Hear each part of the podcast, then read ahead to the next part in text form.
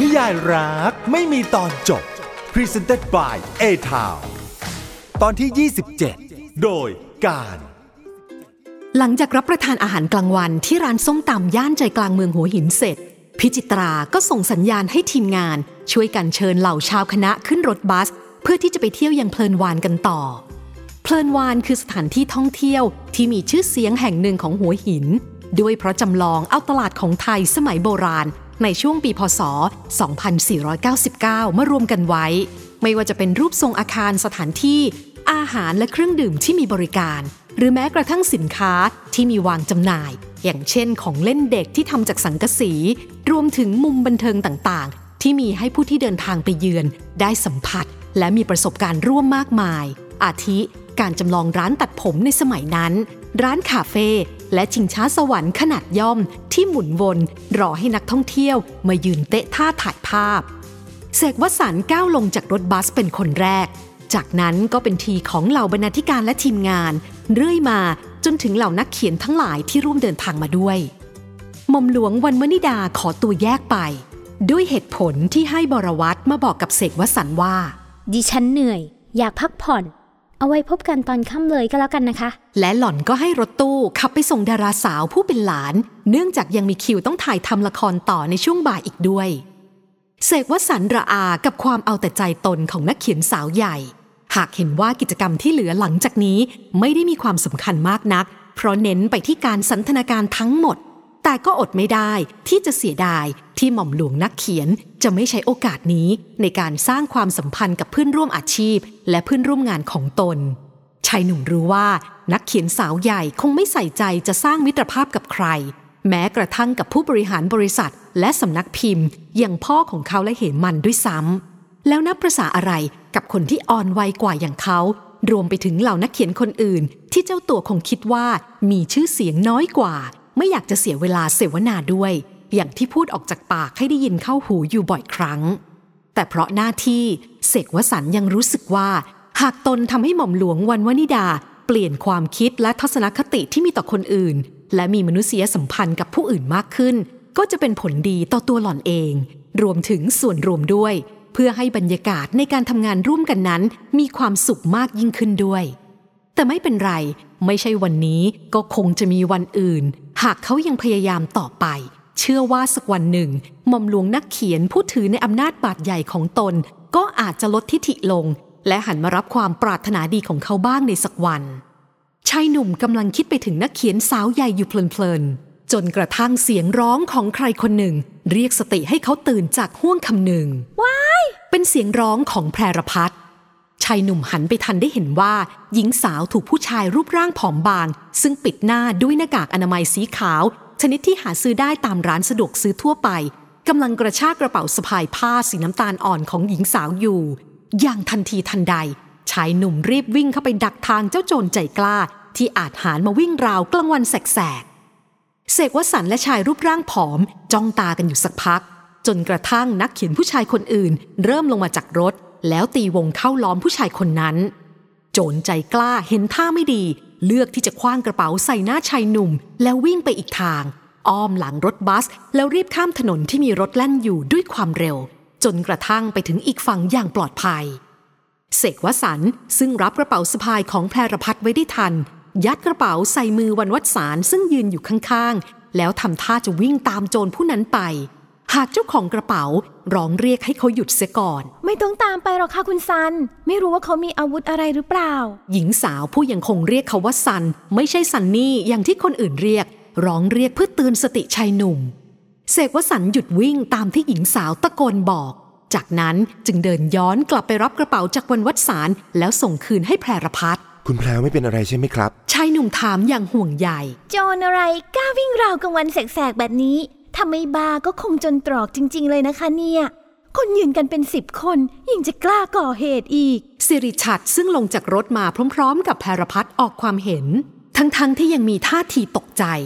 มือยังจับไปยังบ่าของเพื่อนสาวใหญ่อีกสองคนที่ยืนขนาบอยู่ ช่างเถอะค่ะพี่ชัดแพรวไม่ได้เป็นอะไร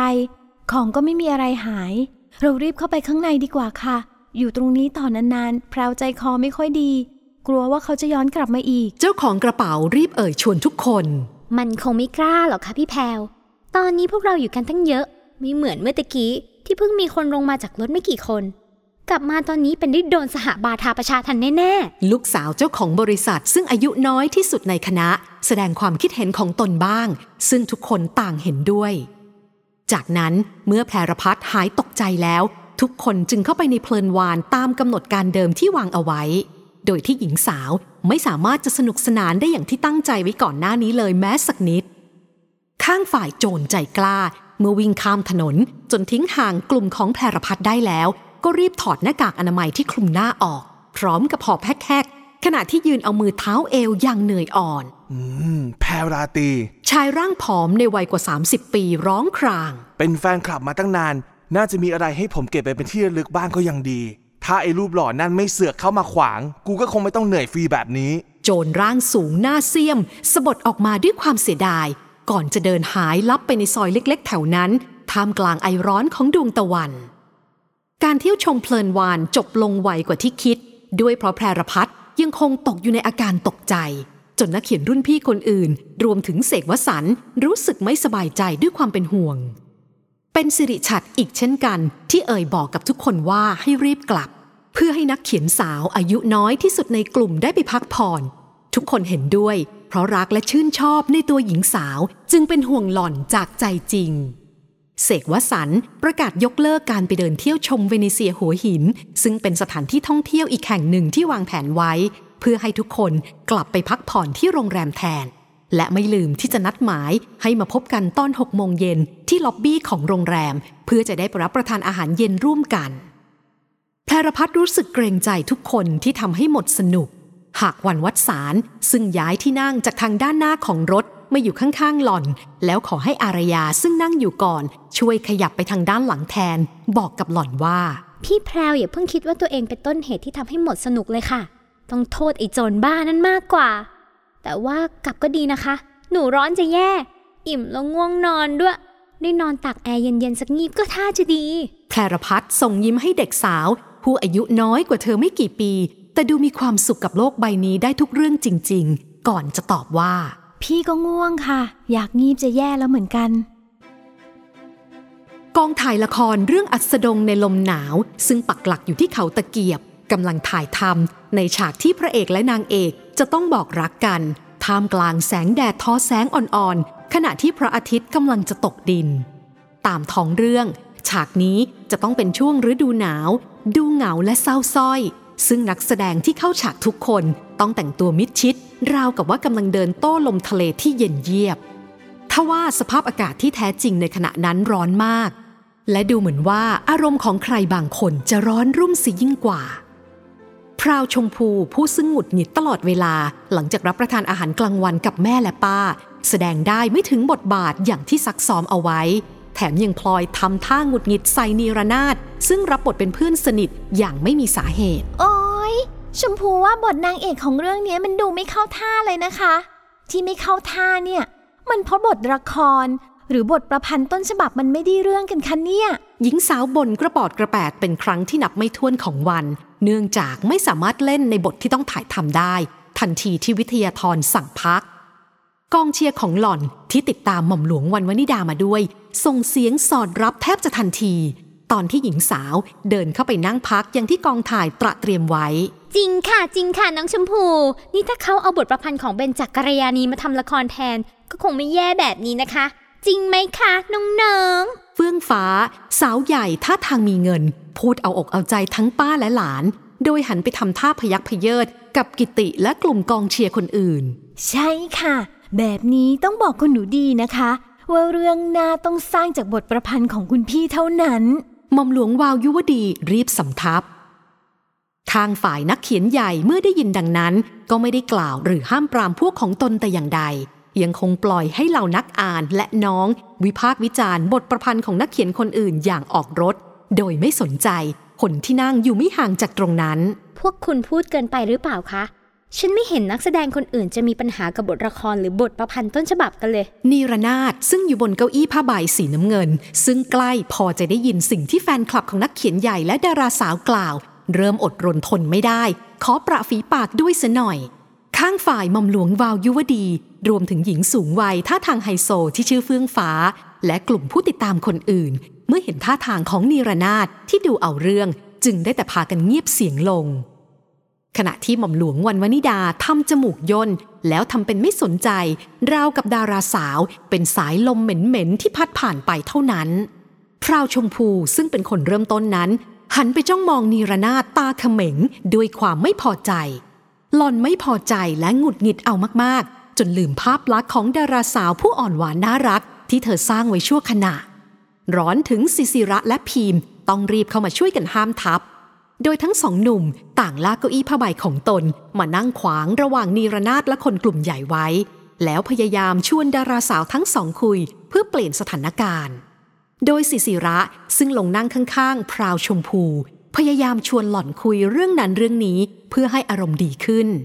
ส่วนพีมที่นั่งลงข้างๆ กับนีรนาถก็พยายามชวนหญิงสาวคุย เพื่อให้ลืมเรื่องหงุดหงิด นี่คุณ เย็นนี้กินอะไรดี ออกไปกินข้างนอกเหมือนเมื่อวานนะ ผมขี้เกียจกินกับพี่วิทย์ เออ ไปไหนก็ได้ที่ไม่ต้องกินร่วมกับคนแถวนี้ น่ารำคาญนีรนาถพูดเบาๆ พอให้ได้ยินกันสองคน ดีเลย งั้นเดี๋ยวผมโทรไปชวนไอ้ซันนี่กับคุณแพรวด้วย จะได้นัดให้ไปกินด้วยกัน พระรองหนุ่มกระซิบตอบหนุ่มๆสาวๆคุยกันต่อไปไม่นาน หลังจากนั้นผู้กำกับก็สั่งให้ทีมงานมาเรียกนักแสดงทั้งสี่คนกลับไปถ่ายทำละครต่อ พีมสิสิระ และนีรนาทำได้ดีในบทของตน ส่วนพราวชมพูเมื่อหล่อนถูกขัดใจและรู้สึกหงุดหงิดแล้ว ก็ไม่สามารถปรับอารมณ์ให้ดีได้ จึงแสดงได้ไม่สมบทบาทของหญิงสาวผู้อ่อนแอ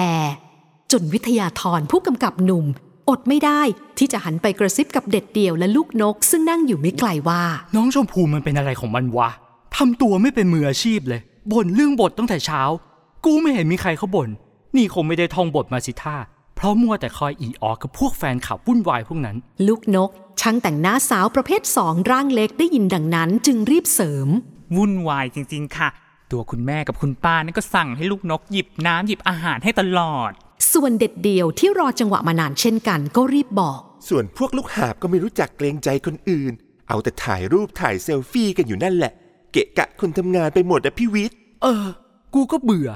เบื่อทั้งหลานเบื่อทั้งป้า เบื่อแม่งหมดเลยนั่นน่ะ วิทยาธรทำหน้าเอื้อมระอา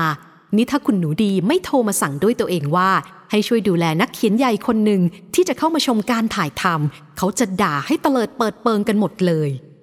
วิทยาธรเห็นท่าแล้ว วันนี้พราวชมพูคงเล่นได้ไม่ดีนัก จึงเปลี่ยนมาถ่ายทำฉากเล็กๆ น้อยๆ อีกสักพัก แล้วประกาศเลิกกอง บอกว่าพอแล้วสำหรับวันนี้ และคงต้องหาโอกาส คุยกับผู้จัดละครสาวอย่างจริงๆจังๆสักที เพราะนางเอกของเรื่องทำท่ามีปัญหามาตั้งแต่เริ่มถ่ายทำแล้ว ชายหนุ่มรู้ดีว่า พราวชมพูเป็นนักแสดงที่ทางช่องส่งมา ไหนเลยที่ผู้จัดสาวจะปฏิเสธได้ แต่ถ้าหากหล่อนไม่มีความเป็นมืออาชีพ และไม่ให้เกียรติผู้ร่วมงานมากขึ้นเรื่อย ๆ แบบนี้ เห็นทีคงต้องพูดให้รู้ดำรู้แดงเข้าสักวัน พีมซึ่งรอที่จะเลิกงานมาตั้งนาน เมื่อได้ยินผู้กำกับสั่งเลิกกอง จึงรีบยกหูโทรศัพท์กดหาเพื่อนสนิทในทันที มึง เลิกงานยังวะ เย็นนี้กินอะไรกันดี เลิกตั้งนานแล้ว ตอนนี้นอนเล่นอยู่โรงแรมว่ะ ปลายสายตอบแล้วยังเล่าต่อด้วยอีกว่าทำไมจึงรีบกลับ จากนั้นก็บอกเพื่อนว่า สงสัยจะไปด้วยไม่ได้ว่ะมึง ต้องพานักเขียนไปกินข้าว เสร็จกี่โมงก็ไม่รู้ ข้างฝ่ายพีมเมื่อคุยกับเสกวสันต์เสร็จ ก็รีบหันมาบอกหญิงสาวที่ยืนอยู่ข้างๆ ถึงสิ่งที่เพิ่งคุยกับเพื่อนเมื่อสักครู่ ยี่แพลวโดนวิ่งราวกระเป๋าเหรอ นิรนาถตะโกนลั่นอย่างลืมตัว จนบรรดาแฟนคลับของเบญจกัลยาณีได้ยิน หากคนเหล่านั้นไม่ได้พูดอะไร ได้แต่ล้อมวงหันหน้าเข้ากระซิบกระซาบกัน ผิดกับคนเป็นนักเขียนและหลานสาวที่พอได้ยินแล้ว ก็พากันยิ้มเยาะ พร้อมกับเอ่ยสมน้ำหน้าอย่างสะใจ จนนีรนาถอยากจะลุกขึ้นไปแสดงตัวปกป้องเพื่อน เดือดร้อนถึงพีมและสิสิระที่ต้องช่วยกันห้ามปรามกันให้วุ่นอีกครั้ง อย่าไปสนใจพวกนั้นเลยเจ๊ว่าแต่พี่แพรวไม่เป็นอะไรใช่ไหมครับ พระเอกหนุ่มผู้ซึ่งช่วยห้ามนักแสดงสาวรุ่นพี่เสร็จแล้ว หันไปถามเพื่อนสนิทในละคร อืม ไอ้ซันนี่บอกว่าคุณแพรวไม่เป็นอะไรแค่ตกใจนิดหน่อย ตอนนี้พวกมันและชาวคณะกลับไปพักที่โรงแรมแล้ว คืนนี้จะไปกินข้าวและเดินเล่นแถวซิคาด้ากันพีมตอบคำถามนักแสดงรุ่นน้องสิสิระพยักหน้ารับอย่างเข้าใจ และรีบเสนอความเห็นทันที เมื่อคิดไปถึงใบหน้าสวยหวานได้รูป หากดูแก่นสนของวันวัดสารงั้นเราตามพวกเขาไปไหมครับพี่ เออ เข้าท่าดีเหมือนกัน คุณว่าไง พิมพ์เห็นด้วย หากยังอยากขอความเห็นจากนีรนาถก็ดีเหมือนกัน ฉันจะได้ไปดูยายแพรวด้วย จากนั้นนักแสดงทั้งสามจึงแยกย้ายกันไปล้างเครื่องสำอางและเปลี่ยนเสื้อผ้า โดยไม่รู้ตัวว่า แผนที่พวกตนกำลังพูดคุยกันนั้น ล่วงรู้ถึงหูของพราวชมพูเป็นที่เรียบร้อย ที่ห้องนั่งเล่นซึ่งเต็มไปด้วยโซฟาหนังสีน้ำตาลนวมนุ่ม ท่าทางนั่งสบาย และรูปประดับกำแพง ผลงานศิลปินระดับประเทศ ซึ่งตั้งอยู่ทางด้านหน้าสุดของบ้านหลังใหญ่โออาหลังหนึ่ง คิมหันกำลังนั่งอ่านรายงานผลประกอบการของเดือนที่แล้วอยู่ ขณะที่เหมันผู้เป็นน้องชายเดินเข้ามา ว่าไงไอ้รูปหลอ่อกลับบ้านเสียเร็ว วันนี้ไม่ไปร่อนที่ไหนเหรอ คนเป็นพี่ชายเอ่ยทัก น้องชายผู้ซึ่งเพิ่งกลับมาถึงบ้าน ตัดสินใจทิ้งตัวลงนั่งบนโซฟาหนัง ซึ่งตั้งอยู่ตรงข้าม ตอบรับพี่ชาย ขณะพยายามปลดเน็กไทออกจากคอโอ้ยผมเพิ่งจะฝ่ารถติดมาเนี่ย จะให้ไปไหนอีกล่ะ อีกอย่างช่วงนี้ไม่มีอารมณ์ไปไหนหรอก เออ พี่เห็นตัวเลขยอดขายนิตยสารของเราแล้วใช่ไหมเหมันพูดถึงนิตยสารรายเดือนเล่มหนึ่งของบริษัทเพลินอักษรา ที่มีเนื้อหาเกี่ยวกับการเย็บปักถักร้อย และงานอดิเรกของสตรี อืมกำลังอ่านดูอยู่นี่แหละวะ เห็นทีจะไม่ไหว สงสัยจะต้องหยุดก่อนที่เลือดจะไหลจนหมดตัว คิมหันผู้เป็นกรรมการบริหารใหญ่สูงสุดของบริษัท วางเอกสารลง แล้วเอ่ยต่อกับน้องชาย ที่เราคุยกันตั้งแต่ปีที่แล้ว ว่าจะดูตัวเลขแล้วจะประเมินอีกทีสิ้นปีนี้ สงสัยจะรอไม่ไหว พี่ว่าเรียกฝ่ายขายและฝ่ายบัญชีมานั่งคุยกันสักที ถ้าดูแล้วไปต่อไม่ได้ เราก็หยุด เพราะเรายังมีนิตยสารอีกหลายหัว และสำนักพิมพ์ลำนำอักษราที่ต้องดูแล ผมก็คิดมาสักระยะแล้วพี่ ให้เลขารวบรวมตัวเลขย้อนหลัง 5 ปีมาดูอีกครั้ง ก็พบว่ามันตกลงเรื่อยๆ ทั้งยอดขายและยอดโฆษณา ผู้มีหน้าที่ดูแลนิตยสารทั้งหมดของบริษัท บอกด้วยซุ้มเสียงเจือความกังวล สำหรับหัวนี้ยังไงก็ต้องรีบประชุมหาข้อสรุปนะ อย่าปล่อยให้ช้าจนแย่ไปกว่านี้ แล้วยังไงก็ลองนัดเอเจนซี่โฆษณาหรือพวกมีเดียเฮาส์เพื่อคุยกันหน่อย ว่าพอมีใครช่วยเหลือยังไงได้บ้างทำแพ็กเกจดีๆ ไปเสนอเขา เอาเล่มขายดีๆ บันเดิลกับเล่มที่ขายยากๆ แล้วทำราคาให้มันน่าสนใจ เราจะรอให้ลูกค้าเป็นคนติดต่อเข้ามาหาเราฝ่ายเดียวแบบสมัยก่อนน่ะ ไม่ได้แล้วนะ ถ้าเราไม่ปรับตัว เราก็อยู่ไม่รอด ประธานใหญ่ของบริษัท แนะแนวทางแก่น้องชาย ที่บอกให้บันโดเขาหมายถึงการเสนอขายสินค้ารวมกัน โดยเอาหน้าโฆษณาของนิตยสารเล่มที่ขายดี รวมกับเล่มที่ขายไม่ดี แล้วเสนอขายในราคาแพ็กเกจที่พิเศษ หรืออาจจะเพิ่มหน้าโฆษณาให้อีก หรือสามารถทำได้ แม้แต่กระทั่งการออกแบบชิ้นงานโฆษณาให้ฟรี เพื่อให้สามารถขายโฆษณาในนิตยสารได้มากขึ้น ผมรู้นะพี่ เมื่อวานซืนก็เพิ่งนัดคุยกับคุณดีดีบริษัทมีเดียวัน เพื่อคุยเรื่องนี้โดยเฉพาะเลยนะ ชายหนุ่มหมายถึงดลยา สาววัย 28 ปี ผมสั้น แต่งตัวเก๋ เจ้าของบริษัทขายสื่อโฆษณาที่กำลังมาแรง นี่ถ้าไม่บอกไม่รู้เลยนะว่าไปทำงาน นึกว่าแกไปหาเรื่องนัดกินข้าวกับสาว พี่ชายค่อนคอร์ดโหพี่ทำไมมองน้องชายในแง่ร้ายจังครับทำงานสิครับ ทำงานล้วนผู้เป็นน้องชายรีบยืนยันความบริสุทธิ์ของตน แน่ใจนะว่าทำงานล้วนๆไม่มีอย่างอื่นเจือปน ข้าได้ข่าวว่าแกให้เลขานัดคุณดีดีอะไรเนี่ย อาทิตย์เว้นอาทิตย์ เดี๋ยววันไหนนัดกับปลอนอีกครั้งบอกด้วยนะ จะขอไปดูสักหน่อยว่าหน้าตาเป็นยังไงกัน ถึงทำให้คุณเหมันขยันผิดหูผิดตาขนาดนี้ เมื่อโดนพี่ชายพูดดักคอ เหมันจึงพูดอะไรไม่ออก ได้แต่นั่งยิ้มอย่างคนที่ถูกรู้ทัน พลางคิดถึงหญิงสาวเจ้าของบริษัทโฆษณาคนนั้น เหมันพบหล่อนในงานเลี้ยงแห่งหนึ่ง เพื่อนของเขาซึ่งทำงานในแวดวงโฆษณา แนะนำให้รู้จักกับดลยา ด้วยเพราะเห็นว่าทั้งเขาและหญิงสาวทำงานด้านที่เกี่ยวข้องกัน คนหนึ่งทำนิตยสาร คนหนึ่งขายโฆษณา ดังนั้นรู้จักกันเอาไว้ก็ไม่เสียหาย ชายหนุ่มประทับใจในตัวหญิงสาวตั้งแต่แรกพบดลยาเป็นผู้หญิงที่มีความมาดมั่น มีเสน่ห์ สวยเก๋ และประสบความสำเร็จตั้งแต่อายุยังน้อย ด้วยการสามารถก่อตั้งบริษัทโฆษณาเป็นของตนเอง และฝ่าฟันอยู่ท่ามกลางบริษัทโฆษณาข้ามชาติน้อยใหญ่ จนประสบความสำเร็จเป็นแถวหน้าในวงการได้โดยระยะเวลาไม่ถึง 3 ปี และเมื่อเหมันมีโอกาสพบหญิงสาวเป็นครั้งที่สองในงานเลี้ยงอีกงาน ความรู้สึกบางอย่างก็เกิดขึ้นในหัวใจ เขาแน่ใจว่าตนเองรู้สึกพิเศษกับผู้หญิงคนนี้ นี่อาจจะเป็นครั้งแรกในรอบ 20 กว่าปี ที่เขารู้สึกสนใจใครสักคนอย่างจริง ๆ จังๆ หากนั่นก็เป็นเพียงความรู้สึกของเขาเพียงฝ่ายเดียว เขาไม่รู้ด้วยซ้ำว่า หญิงสาวที่มีอายุพอๆกับหลานคนโตของเขา จะรู้สึกอย่างไรกับตนเอง ซึ่งมีอายุล่วงเลยวัยกลางคนมาแล้ว แม้เหมันจะมีอายุล่วงเลยมาจนถึงวัย 45 ปีแล้ว หากเขายังคงเป็นคนเนื้อหอม และมีหญิงสาวมาชอบพอมากหน้าหลายตา เนื่องจากว่าเขาดูแลรักษารูปร่างและผิวพรรณของตนเองเป็นอย่างดี หากไม่เคยมีใครรู้ว่าหนุ่มใหญ่มีเสน่ห์อย่างเขา เคยอกหักชนิดที่ไม่มีใครจะช่วยรักษาแผลใจให้เขาได้ สมัยเรียนมหาวิทยาลัยปีสองเหมันในวัย 20 ปี เคยหลงรักเพื่อนร่วมคณะบริหารธุรกิจคนหนึ่ง หล่อนเป็นหญิงสาวผมยาวที่หน้าตาน่ารัก และมีรอยยิ้มสดใส เด็กหนุ่มทำคะแนนเพื่อเอาชนะใจผู้หญิงคนนั้นอยู่นานนับปี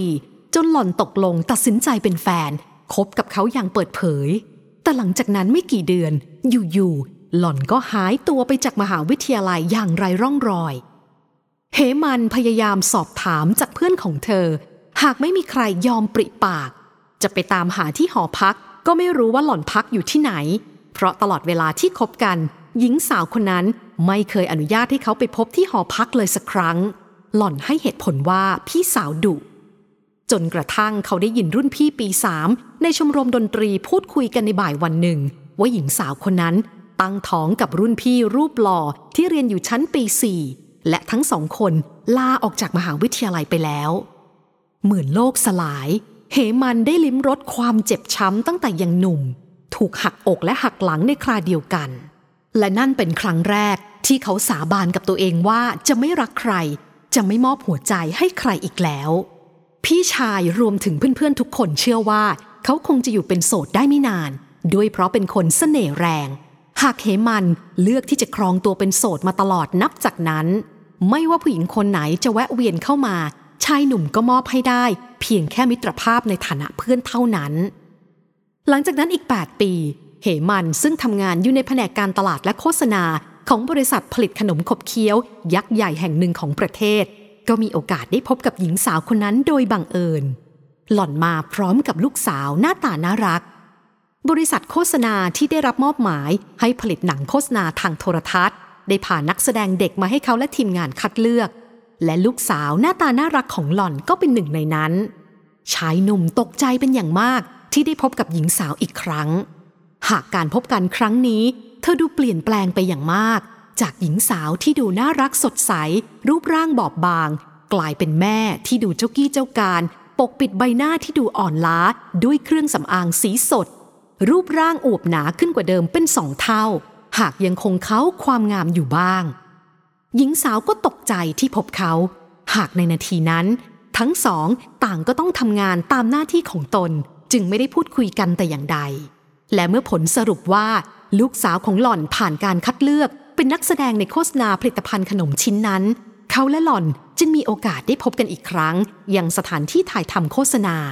และนั่นเป็นครั้งแรกที่เขาได้พูดคุยกับหล่อนในรอบ 8 ปี หญิงสาวเป็นฝ่ายเข้ามาทักเขาก่อน ชายหนุ่มยิ้มรับอย่างสุภาพหากเว้นระยะห่างเอาไว้ หล่อนพยายามชวนเขาพูดคุย ขณะที่ชายหนุ่มก็พยายามอยู่ให้ไกลห่างมากที่สุด หลังจากการถ่ายทำโฆษณาสิ้นสุดลง เหมันคิดว่านั่นจะเป็นครั้งสุดท้ายที่เขาจะได้พบกับผู้หญิงคนนั้น แต่เขาคิดผิดไปถนัด หล่อนยังคงไม่ไปไหน ยังตามวนเวียนไปมาหาสู่เขา ราวกับคนสนิทสนมกัน ไม่ว่าเขาจะพยายามบ่ายเบียงอย่างไร หล่อนก็ทำท่าไม่รู้ไม่ชี้ พยายามขอนัดพบ หรือมาดักรอเขาทุกที่ ไม่ว่าเขาจะย้ายมาทำงานที่บริษัทผลิตนิตยสาร ซึ่งพี่สะพ้ยก่อตั้งขึ้นแล้วก็ตาม หญิงสาวก็ยังตามมาจนเจอ ชายหนุ่มพยายามลืมความบาดหมาง พยายามลืมความเจ็บช้ำที่เธอทำไว้กับเขา พยายามที่จะกลับมาเป็นเพื่อน หากไม่ว่าอย่างไรก็ตาม เขาก็ทำใจยอมรับไม่ได้ แต่ในขณะเดียวกันนั้น เขาก็ไม่มีวันลืมเธอ ผู้หญิงที่เขาทั้งรักและเกลียด คนที่ชื่อ หม่อมหลวงวาวยุวดี ดิษยานุวัตรนิยายรักไม่มีตอนจบ Presented by A Town